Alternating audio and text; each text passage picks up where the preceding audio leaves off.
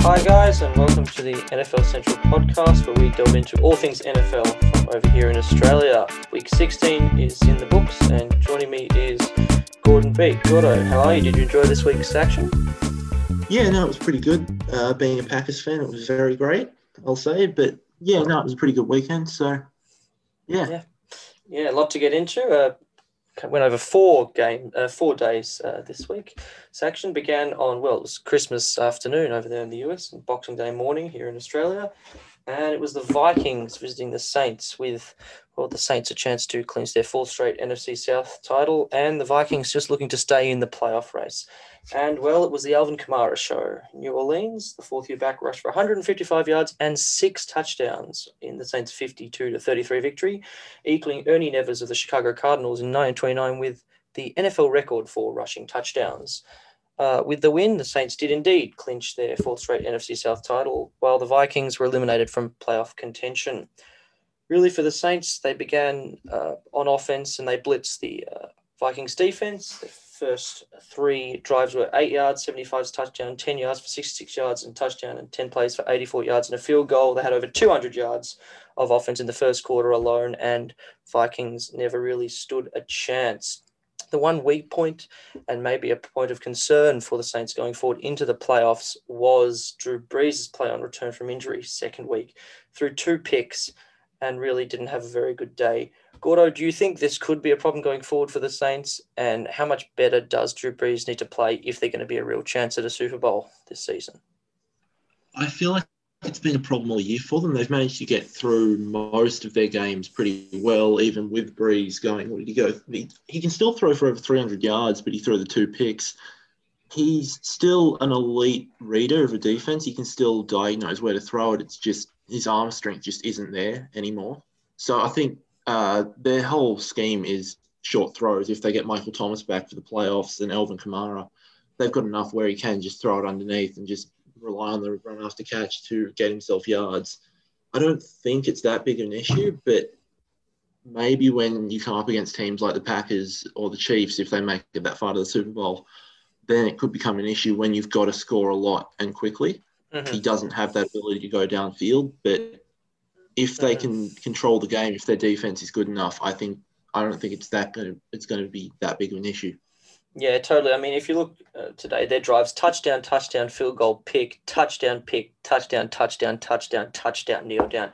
They had no problems, and it's worth mentioning the Vikings defense hasn't been good this whole year. I mean, 582 yards and 52 points. That's the most since 1963 they've given up. And the Saints had eight yards per play. So, you know, a certain element of that is the Vikings defense. I mean, on offense, uh, Kirk Cousins had 291 yards, three touchdowns, no picks. Cook had 73 yards and a touchdown. The problem definitely isn't on offense for this team. Can you? I, uh, I had them as the I had them as the number two uh, seed in the NFC coming into this year. Obviously, I didn't have your Packers. We'll get into that later. Um, really, the slow start cost them this year, and uh, you know, a wasted year, I guess, wouldn't you say? Yeah, I think it is. They gave uh, Mike Zimmer and Cousins and everyone the extensions before the year, so you'd think they'd go into the season thinking, yeah, we're going to win. We want, we need to win to justify these extensions. And what did they start? One and five, I think mm. it was, and they just looked awful. And mm. I don't yeah, know was... what changed, but they came to Lambeau and beat the Packers by just running and running and running. They've sort of rebounded, but they've got themselves to a point where they're not bad enough for a top a top pick, but they're not good enough to make the playoffs. So they're sort of in that purgatory where it's like, what do we do from here? Is mm. Mike Zimmer worth keeping long term? Is Cousins long term? Yeah, well, the biggest issue is the offensive line the defense is good. Uh, they'll get players back. Uh, Michael Pierce opted out with COVID and everything. Anthony Barr's been hurt. Corners they got Ngakoue from the uh, Jaguars, and then he only lasted a sort of month there, and then he's off at the Ravens now. So it just just wasn't working for them. Yeah. And they didn't have Danielle Hunter all year either, and he's mm-hmm. a top edge rusher. So I think their biggest issue is the offensive line, but they can't pay them because they've got Cousins' contract. Well, Cousins had a typical year. He started off Terry was I still think he's still second in the league for interceptions behind Carson Wentz, and then he just had the last two months or so he's been, you know, playing at a Pro Bowl level, but he just can't seem to get that consistency. He's a bit of a quarterback tease, really. But um, I'd argue he's if he has an elite offense around him, he can be really good. oh yeah, he can be. he- I could be bottom end of the top he doesn't quarterback. make an offense elite. He needs a good offense to be good. He needs New Orleans' offense around him, like Brees has got. Yeah. yeah, essentially. Pretty much. Anyway, well, that's it for the Vikings and the Saints. Yes, they'll well, they're still battling for that number one overall seed. They need a bit of help with the um. Actually, no, sorry, they're eliminated now since the Packers uh, won their game. So yes, they'll be hosting a playoff game on Wildcard Weekend. You know, looking to go all the way. They've had some heartbreaking playoff losses in past years, but uh, for Saints fans, hopefully this is the year that they can go all the way. The And luckily act- for them, gone. there's no Vikings there this year either. Mm, exactly. Two of the past three years, the Vikings have eliminated them in heartbreaking fashion. Um, the action moved on to uh, some Saturday afternoon. It was triple header on Saturday afternoon on NFL Network. Um, early game.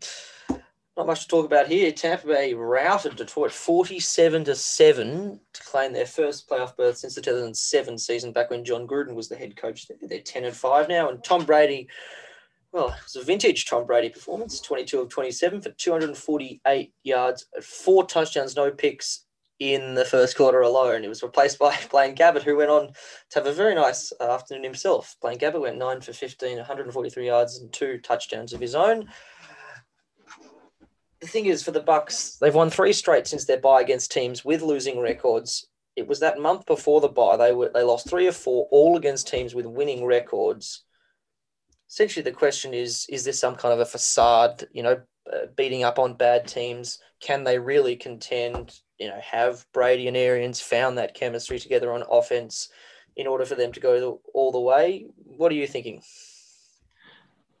I'd argue they've got one good win for the whole year, and it was that game against Green Bay, what, week four, five or six, I think it was, where they just blitzed Rodgers, put up 38 points, held the Packers to 10.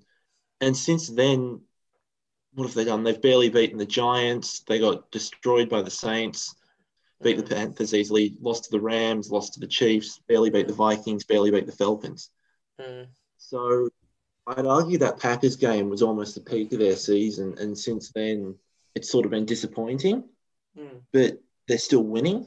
if everything goes So- right, they can win the Super Bowl. But I just don't think, I don't trust, especially on offense. I don't just don't trust them to come out here and, and convert. Uh, I think it could be a frustrating end really for Tom Brady fans and, and Buck fans this season. I think if Green Bay gets the number one seed, they're in trouble. I don't think Brady can go up to Lambeau in the cold and the Mhm. snow and win a game. hmm I don't think. Same with Drew Brees. I don't think they're physically able to do it.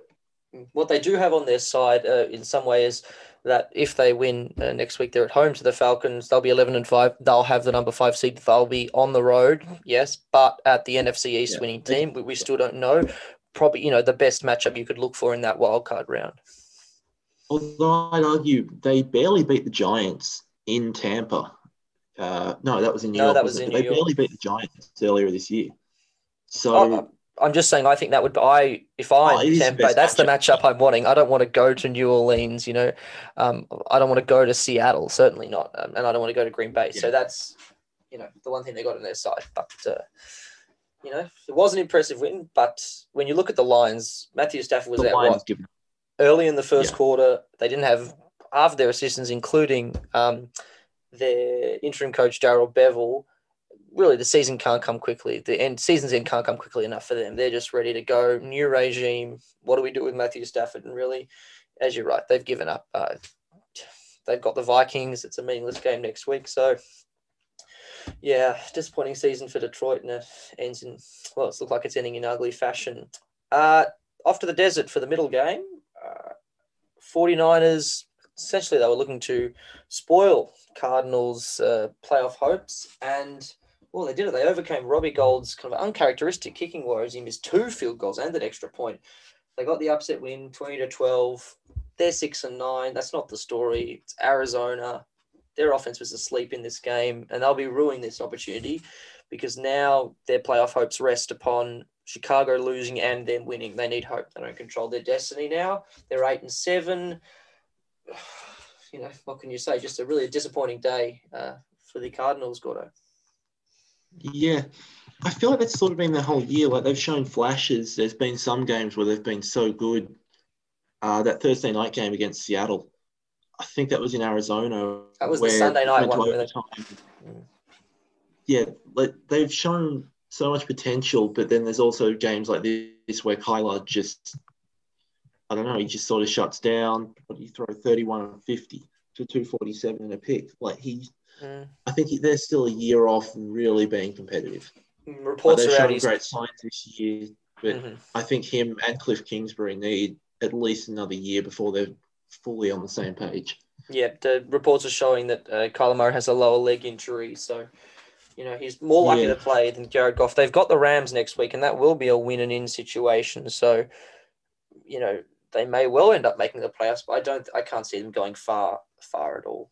Uh, really yeah, uh, Goff had surgery on his thumb, or is about to have surgery on his thumb, he's so he won't yeah. play. Correct. So mm. Arizona should be able to win that. Yep. As for the 49ers, just one last point. CJ Beathard, the third string, comes out and goes 13 for 22 for 182 yards and three touchdowns, no picks in a nice day. And uh, Jeff Wilson Jr. goes 22 carries for 183 yards. So there's a bright spot. And of course, um, Robert Saleh's defense had a great game. And I think it's pretty likely he won't be in San Francisco next year. He'll have a head coaching job. So he's, yeah, their defense is very good. And uh, he deserves all the accommodations he can get. The night game, Dolphins travel to the Raiders. Now the Raiders are looking good, six and three. They've fallen off a cliff. This was their last chance to get back in with uh, a chance, and they were looking good. Tua couldn't do anything with the offense. The Dolphins they bring Fitzpatrick in for the last quarter, and possibly his finest moment, I think, as he leads them to a fourth quarter comeback victory. It was an exciting fourth quarter, really lit this game alight. Uh, the Raiders, Agholor and uh, Myles Gaskin for the Dolphins traded long touchdowns before the Raiders thought they'd won it. They played for a field goal to win the game within with less than a minute to go. Daniel Carlson kicks it. Dolphins get the ball with 19 seconds left, and in really one of the plays of the year, with a defender's glove draped on Fitzpatrick's face mark, he launches a, a throw and he connects with the, really a wide open Mack Hollins for a 34 yard um, pickup. They get the 15 yards and the penalty, and Jason Sanders nails the 44 yard game winner, stunning fashion. The Dolphins are 10 and 5. They're in a win and in situation at Buffalo next week. And really a, a frustrating season. You know, finally they're eliminated from playoff contention comes to an end for the Raiders, Gordo. Yeah, I think the Raiders, they've had two years in a row that have been really similar. Mm-hmm. It started off, I think last year they were six and four. This year they were, what, six and 3 mm-hmm. And then they just fall down for whatever reason. I think the defense has a lot to do with it. Like the offense is really good. That's the thing. They've got all the foundations there. It's just their defense is terrible. Mm-hmm. Even with firing Paul Guenther, nothing really changed. They just don't have the personnel there to win games at the moment. Yeah, this offense, I mean, um, they get Nelson Agholor from the Eagles. He's a completely different player. Darren Waller is one of the best tight ends in the league. And the thing is, this year they beat the Chiefs. They went into Arrowhead and, and, and won that game, and it gave them such confidence. And you thought they're going to be a real good team this year. Then they had the Chiefs in their own building, and that was a close game. And you thought they're in for it. But without this win, that win over that miracle win over the Jets, uh, I think it was three weeks ago now, they'd be 0 and 5 over their past five games. It's a stunning turnaround. And you're right, the defense is, is a, a large part of it. From a Miami perspective, the only question is well, I don't think it's a question personally, this whole quarterback dilemma. I think you have to play Fitzpatrick if you want to win next week in Buffalo and you want to contend in the playoffs. I mean, Tua was, what was he? 17 of 22 for 94 yards across three across three quarters. Fitz comes in nine of 13, 182 yards and a touchdown. Uh, I don't think there's a question. I, I reckon you'd agree with me there. I mean, yeah, I, I think so, but I'm pretty sure Brian Flores has come out and said uh, Tua is starting, but yeah, I, he has some games where he looks really good, but I think in the bigger games that he's played, he's sort of being more of a game manager, and he's sort of just like, yeah, okay, mm. we're going to throw it short, we're going to take the check downs, and I don't think that's going to win them games in big scenarios. I I think if they want to win a playoff game, they should start Fitz, but mm-hmm. I don't know if that'll happen. I don't. I really don't see the issue. People are saying, "Oh, Tua will lose confidence." We've seen the dynamic between Fitz and Tua. Both team men, they want the Dolphins to be doing it. It's pretty clear that next year Tua will be the starter. I really don't see the harm in Fitz Fitz starting and you know trying to get the best result for that team. But you know that's a decision for the Dolphins and and certainly not for us. So those were the Saturday games. On to the Sunday slate. Quite a packed Sunday slate. So we'll do our best to rattle through these games. Uh, certainly, the headliner in the early window was Indianapolis traveling to Pittsburgh. Pittsburgh, two game slide, sorry, three game slide now, and Indianapolis looking to stay even with the Titans for that AFC South crown. And it looked like Pittsburgh were going to lose four in a row in the first half. Nothing had changed. Their offense couldn't do anything. The Colts were moving down the ball, ball down the field with relative ease. And really, Pittsburgh rallied in the second half to overcome the 21 point deficit and win 28 24. So, clinching the AFC North for the first time since 2017 for Mike Tomlin's team. And for Indianapolis, this could be a very painful loss because if all the 10 and 5 teams in the AFC win next week, even if Indianapolis win, they're going to miss out on the playoffs. And they're playing a Jacksonville team that's already clinched the number one overall pick. So, they might have something to, to you know, they've got nothing to tank for anymore. Uh, Gordo, you watched this game. What did you make of it? I think, I mean, yeah, the first half, you already said it was so similar to what happened against Cincinnati. They just, Ben and his receivers were not on the same page. The defense was struggling against Indy. And I don't know, something happened at halftime. Tomlin might have said something, and they sort of just flipped. Mm. Indianapolis sort of just shut down on offense, and Pittsburgh found that connection again. Um, Roethlisberger had a, what was it, about a forty-yard pass to Diontae Johnson for a touchdown, where mm. it was just perfect. Yeah, and he was on target. He could throw deep again, and yeah. Big Ben had three scores all in the second half to go with his 342 yeah. passing yards, and Juju Smith-Schuster with nine catches for 96 and a score, slightly redeeming himself for his pre-game antics and previous weeks dancing on the opposition team's logos. I guess you could say yeah, they just found that connection in the passing game again. It, yeah, it's, it just looked like how they did at the start of the season. I don't know if something was said or if they realized something and fixed something up, but yeah, Pittsburgh just looked better than what they have.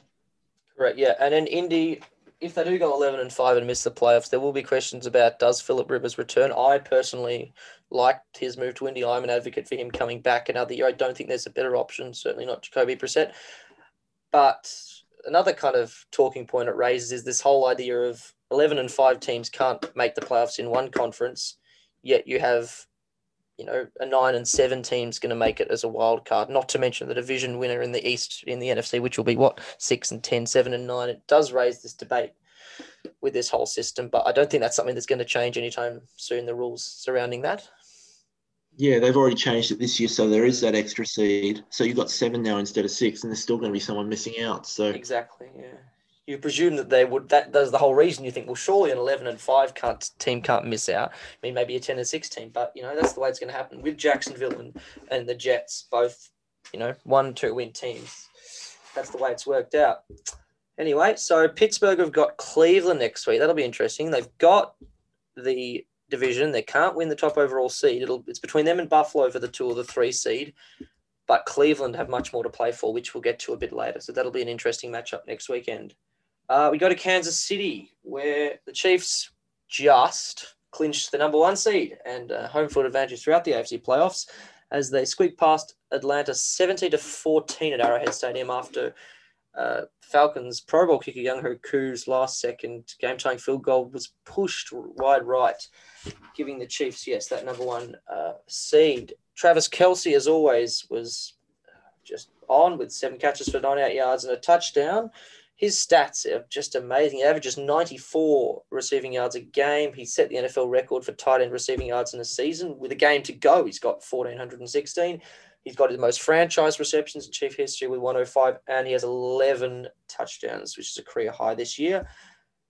The question is Does this show that KC are vulnerable in any way, or is it a mere blip on the radar towards their repeating as Super Bowl champions, Gordo? I'd argue their last few weeks haven't been that convincing. Mm-hmm. Uh, they've beaten the Saints in a decent game. They needed to come back from what ten down against the Dolphins to win. Mhm. They only beat the Broncos by a touchdown. The Buccaneers by three. They haven't been as dominant as they were early on in the year. There's definitely areas where you can expose them. I think um, Patrick Mahomes might be the luckiest quarterback in the league as well. I think I saw somewhere he's had something like 16 dropped picks this year, which is an NFL record by a long way. So they're just getting really lucky that these turnovers aren't counting. Like there was that one AJ Terrell would have had the game-winning pick, Yeah. but he dropped it. Mm.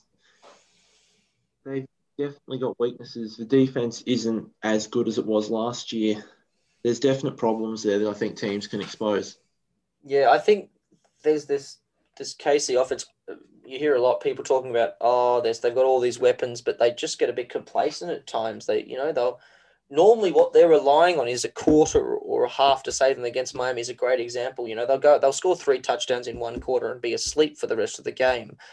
Uh, that didn't happen. They never got the little spurt in this game. Atlanta played well on defense. They were disciplined. They they couldn't move the ball. Well, neither team could really move the ball, but in the end, you know, it's a win. Um, goes down as a win, and they look forward to a week off and then eh, hosting one, possibly two games in the AFC playoffs uh, in their bid for a repeat. On we go.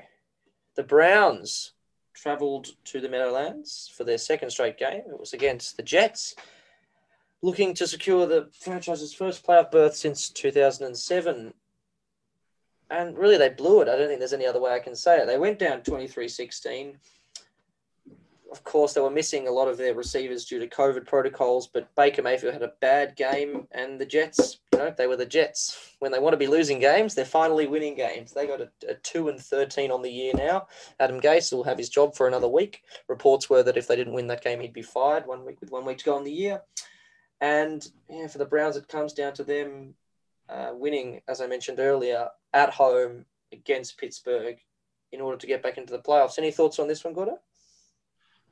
I've got a couple. Um, first of all, Sam Darnold, even though he's been winning the last couple of weeks, is not the answer in New York. They Correct. still need a quarterback for next year. I've been seeing things and people saying, "Oh no, Darnold should get another chance. He's looked better the last couple of games." He hasn't. He threw 175 yards at 50% against the defense, missing its linebackers with t- a terrible secondary, and he still didn't look convincing. So there's no way he's future there. And then Cleveland, I don't know what happened on offense. If you're missing all of your wide receivers, why is Baker Mayfield throwing the ball 53 times? yeah, spot on. Like I get that the Jets sort of shut down the running game, but why is he throwing it 53 times eh, with no receivers? That's just a weird decision for me. Kevin's defense, he I think has got a lot to answer for for that. I mean, he's been great in his first year as coach. I I've got him down as my coach of the year, but it's amazing how quickly it can turn. They were what ten and four, they were, Yeah. uh, and they could miss the playoffs. It's it's I suppose it's the Browns. You know what can we expect? Yeah. Anyway, on we move to the Bears, Chicago, another team who they really looked lost. They were what five and seven, and now they've won three straight. They went down to Jacksonville, and, and it wasn't close, forty-one to seventeen.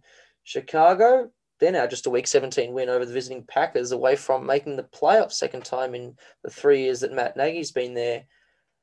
Mitch Trubisky, similar point about a quarterback. I mean, he was all right. He had two touchdowns and a pick.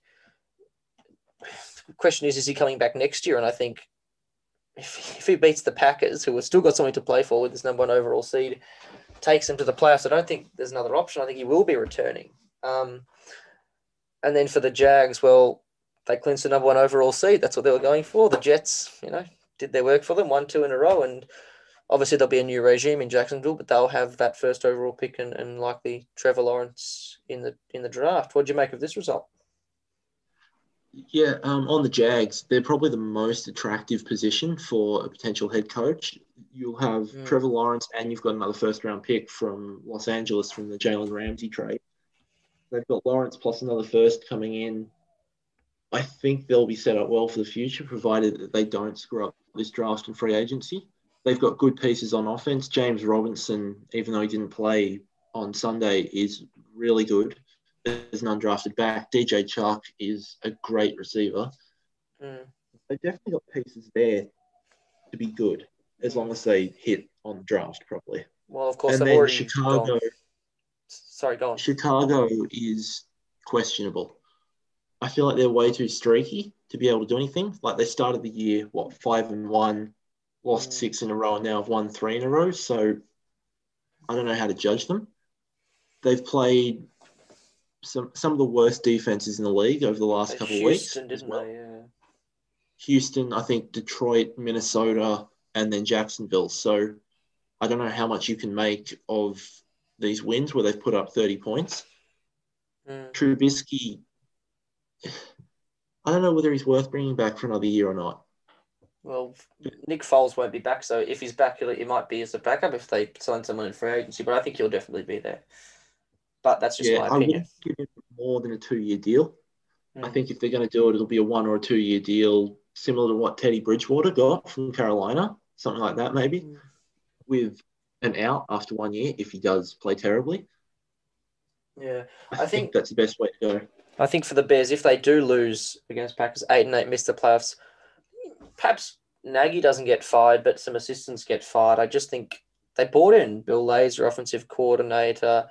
Uh, they brought in John DeFilippo as the quarterbacks coach and Nick Foles, of course, and it, it really just hasn't worked for them. And this defense, it isn't as good as it was two years ago, but it's still pretty good under Chuck Pagano. I, I just think, yeah, they're a middle of the road team who uh, really maybe Ryan Pace is the answer at GM. They get rid of him. They haven't drafted well recently. It's a it's a, a team going nowhere in my opinion. As for the Jags, Urban Meyer, former um, two time uh, national championship winner as a college coach, has been rumored to take that job. If I'm a Jags fan, I'm very happy about that news. All those rumors, I should say. Uh, on to a few more quick games. The Ravens, they made quick work of the Giants in Baltimore. They improved to 10 and 5, and they only need a win next week in Cincinnati to clinch a third straight playoff appearance.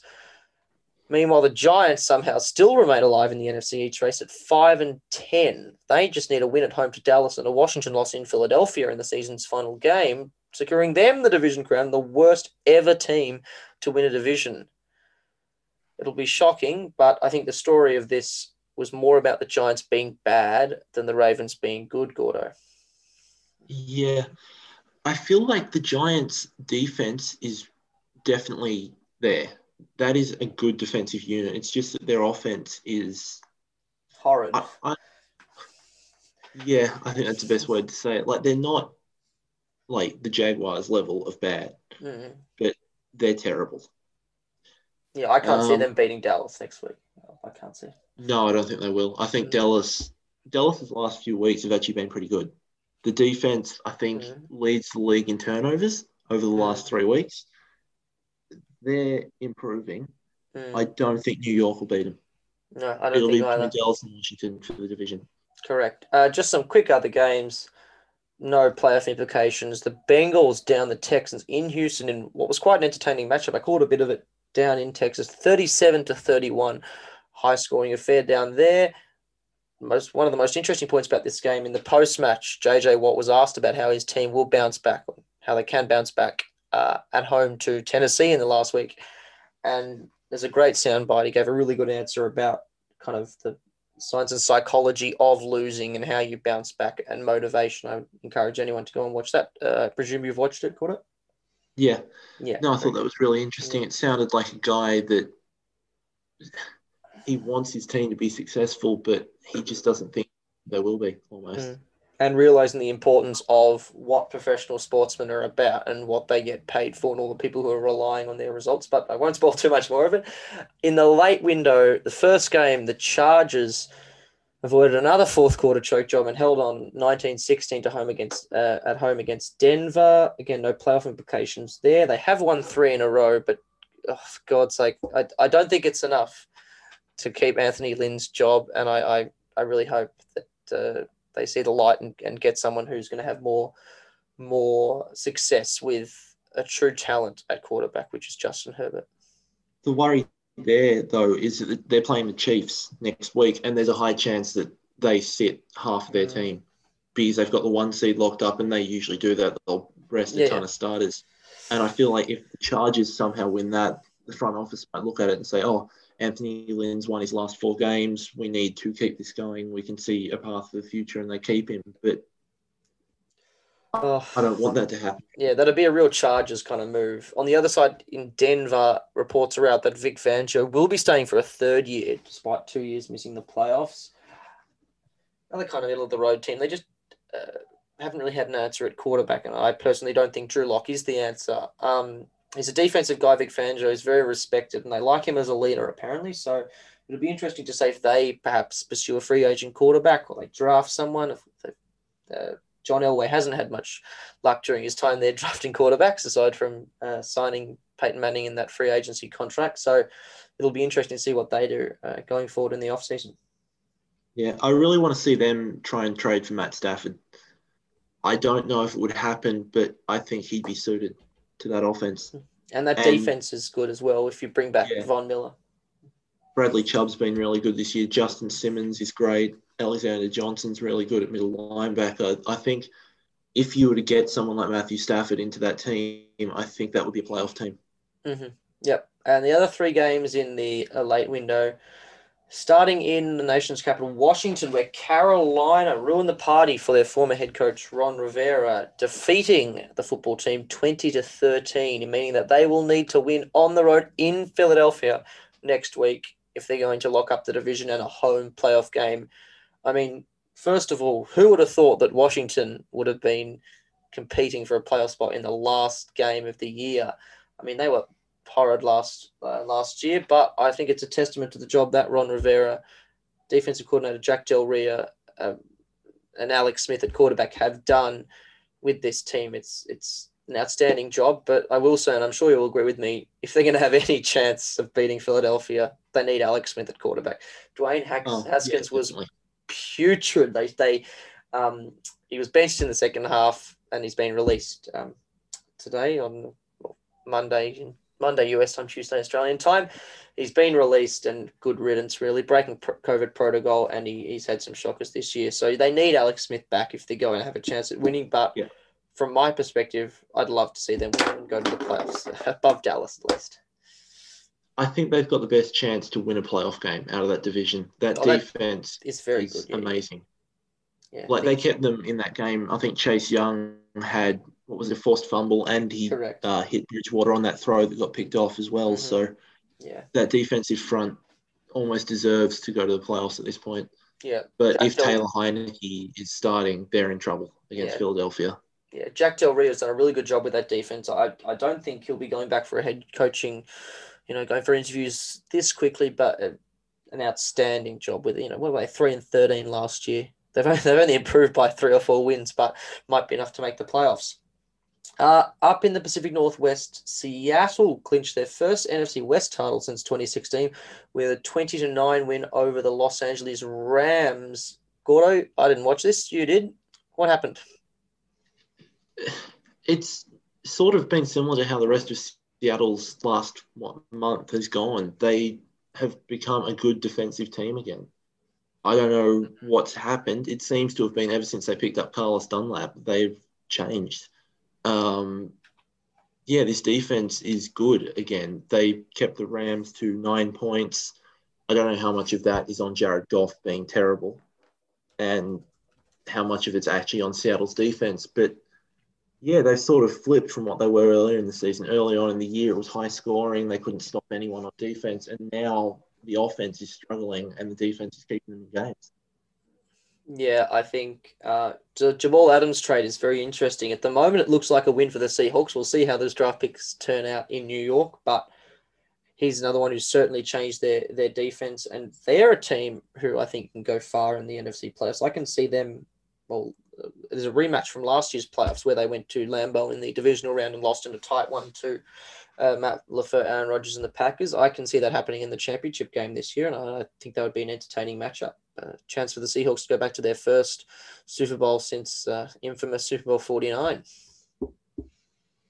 Yeah, I, I think Seattle is probably the second best team in the NFC. I think the Packers are on top. New Orleans, I don't trust Drew Brees in the playoffs, as we've seen the last few years. Mm-hmm.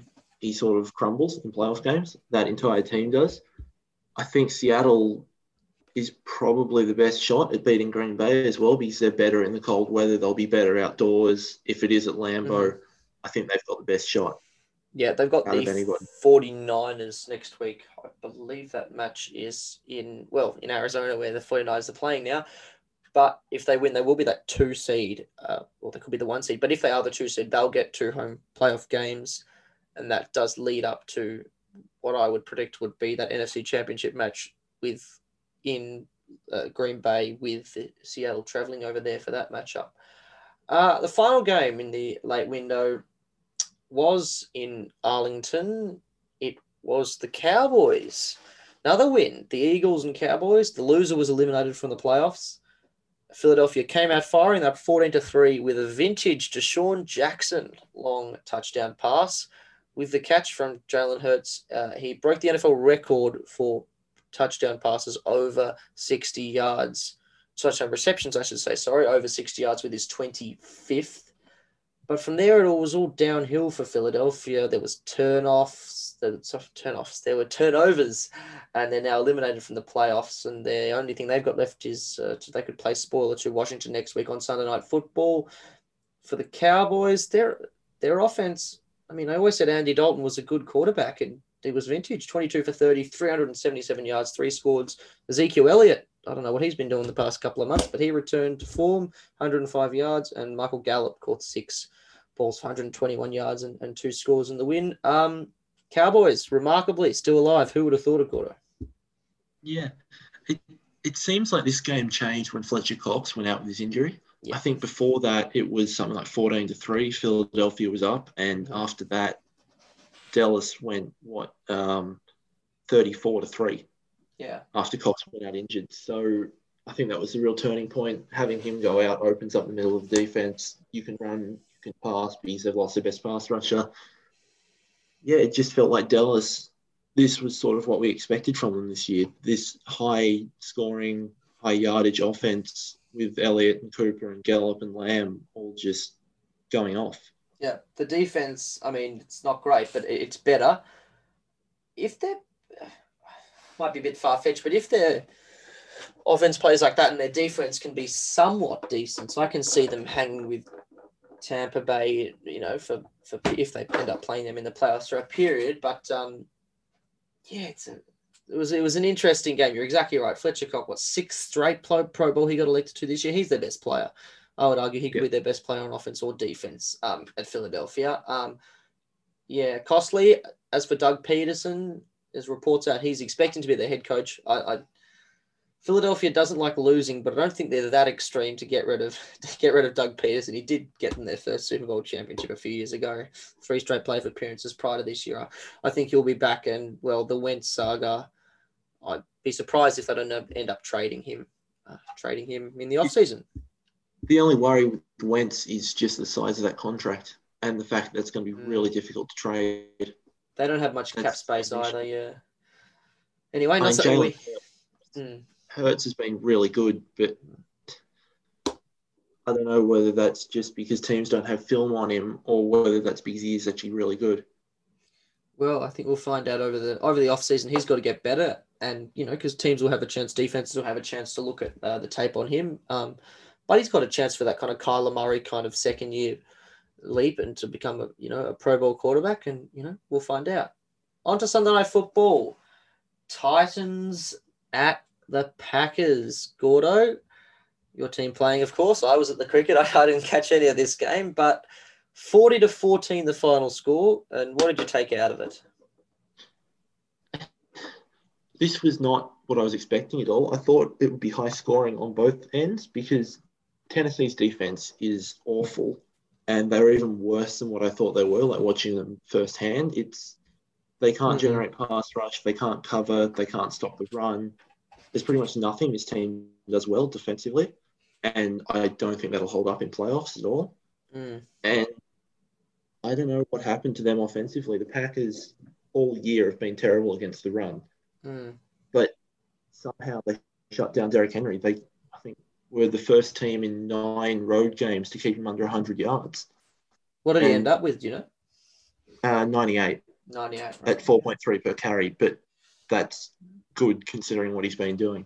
Mm, yeah, I, totally. You might be cheering for Mike Pettine for once. It, I think what the Packers did all year, they've been playing nickel and dime defenses. I think they have the highest percentage in the league of uh, six DBs on the field at once. And they came out Sunday night and ran five D linemen the whole time and shut down Derrick Henry completely. Daring Tannehill the to throw. offense in general. Yep, and with Jaire Alexander not giving Corey Davis a single catch, they've got AJ Brown, and that's it on offense either. So Hmm. if you can take out the receivers and Henry, Tannehill's in trouble. Oh yeah, I, I actually think Indianapolis are a more all-around team than than Tennessee, but thanks to the tiebreaker, you could see you know Tennessee hosting a playoff game and Indianapolis uh, missing out. A couple of things to note in this game: the Aaron Rodgers Davante Adams connection is just off the charts. I'm sure you, you would know a lot about this being a Packers fans. Ont- Adams now has what 16 touchdowns and over 100 catches uh, this season. 17. 17 touches. Over, it's, he's the third person to do that after Cris Carter and Randy Moss. As for Aaron Rodgers, I don't think there's any doubt about his MVP uh, candidacy now. Well, unless he completely capitulates next week, he's got over 4,000 yards. He's got 44 touchdowns, five picks, and that's a QB rating of 119.4. And the competitor, Mahomes, is more yards, but he's got more picks, less touchdowns, and a worse rating. I I really think it's Rodgers to lose with with just one week to go. Yeah, seems like I think this weekend finalized that. Mahomes wasn't great against Atlanta, and Rodgers just went off against the Titans. So Mm. the only real argument for Mahomes is record. But if both teams end up with the one seed, I don't think there's really a comparison. I think we could see really. I think we could see both teams in the Super Bowl. It'll be the State Farm Super Bowl. So uh, NFL honors, of course, happens the week before the Super Bowl. So it'll be interesting. The two P, the two um, quarterbacks in the Super Bowl would be vying for that uh, NFL M- MVP spot. Um, anything else to take out of this? I was played in the snow, which is always good to see. We like to see a football game in the snow. Actually, if there are, there will be playoff games up in Lambeau uh, this January. I'm also I'm hoping to see it played in the elements. I think it make, makes for better football. And Aaron Rodgers, you know, he seems to thrive in it. It doesn't seem to bother him, does it? No. I think the final takeaway from this game is the Packers aren't paying Aaron Jones for next year. AJ Dillon just went nuts. Uh, 21 carries, 124 yards, two touchdowns. He he did to the Titans what everyone was expecting Derrick Henry to do to the Packers. Mm. He couldn't be tackled. He dragged people forward. It was it was crazy watching it. Just watching him constantly get the ball, get four yards, even with five defenders hanging off him. Yeah, and you've got Jamaal Williams. So, so is he out of contract this year? Is he next year? Is he Jones? Jamaal Williams and Aaron Jones are out of contract. Both of them, I see. So well, Yeah. tra- trade bait, I guess. Um. Anyway, so twelve and three. That is for the Packers. A chance to go to Chicago next week, eliminate the old rival from the playoffs, get their second straight thirteen and three year, and clinch that number one overall seed and, and the crucial bye. On we go to Monday night. Wasn't much of a game. Buffalo Bills, they traveled to New England and really they exacted revenge for years of torment at the hands of the Patriots. 38 to 9 in the end. Josh Allen, he played the first three quarters. He was 27 for 36, 320 yards, four touchdowns, and zero picks. He's got the Bills franchise record for touchdown passes with 34 for the year. Uh, and really, all credit to Sean McDermott, I think, for what he's done with this team over the, the four years since he's been there. And I'm, I'm sure you'd agree. Stefon Diggs, what an acquisition. Uh, he had another great night to nine catches, 145 yards, and three touchdowns. You know, the defense is good, obviously not going against the best offense, but I think they're primed for a run in the AFC playoffs, and I can certainly see them being the second team in the AFC championship against the Chiefs. Yeah, I think they're definitely the biggest threat to the Chiefs as well. Mhm. I think the offense is good enough to keep up with Mahomes. You've got Allen, you've got Diggs, Cole Beasley's been really good this year. Devin Singletary's a good back. I think they're the second best team behind the Chiefs in the AFC right now. hmm Uh, from a New England perspective, yeah, look, there's not much. Cam Newton, 5 for 10, 34 yards, replaced by Stidham, 4 for 11, 44 yards. Not much in the running game. I mean, poor old Josh McDaniels. He's got not much to work with, and he hasn't been to hasn't been able to um, you know, find very much. Total yards 200 they had tonight. They're six and nine. I don't know. I think it could be the end of Bill Belichick. Do you? Perhaps a bit of an extreme reaction, but I can certainly see a resignation coming after this year and handing over to perhaps a Josh McDaniels because I, I, there's nothing going forward for this team. They've got cap space, but they're drafting and the situation at quarterback. It's and with you know Miami and Buffalo in the division, it could be a you know a long couple of years or even decade for for Patriots fans.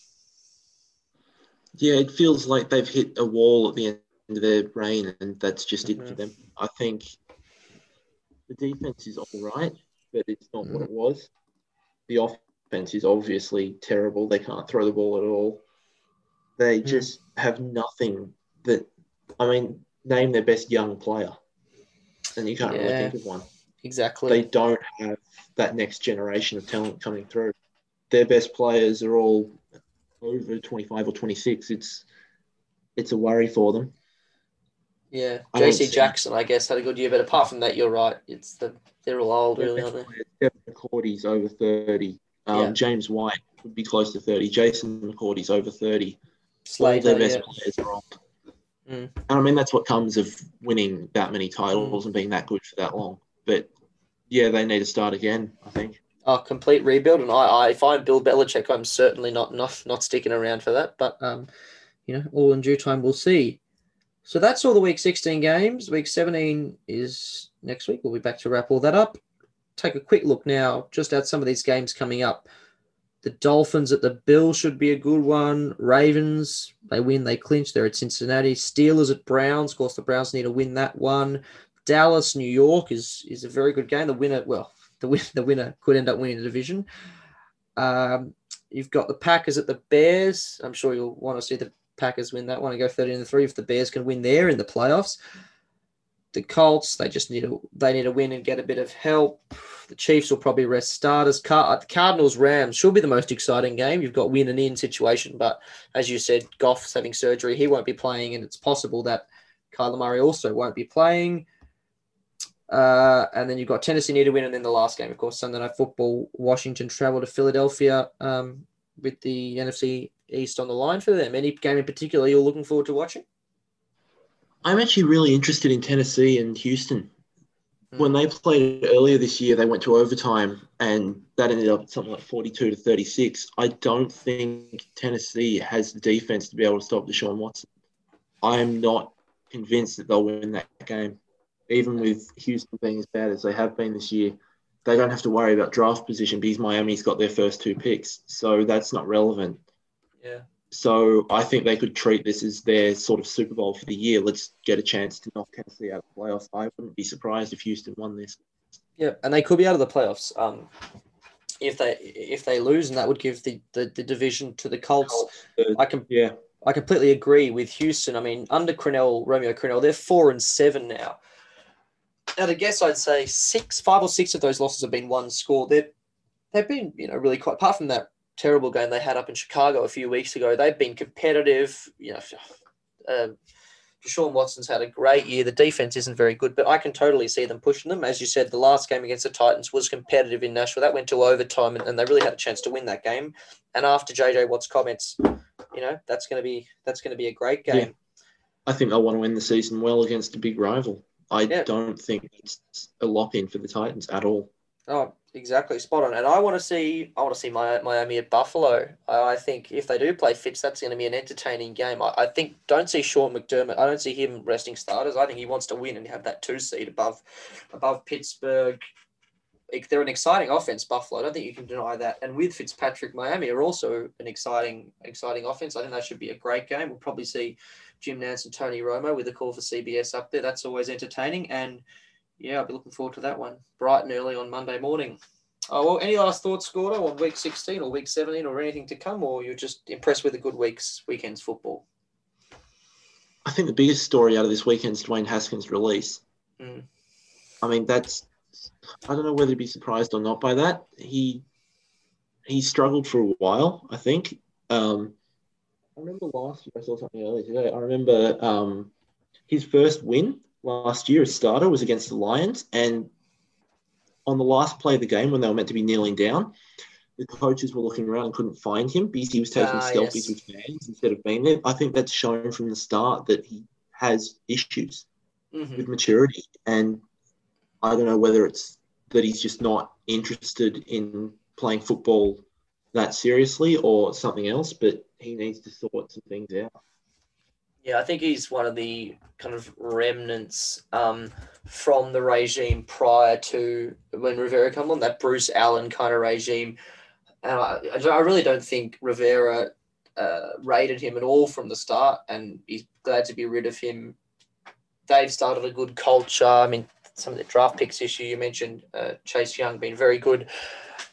You know, as I say, they're instilling a new culture. They could be winning and going to the playoffs. He's not part of that. He wasn't helping them get to the playoffs.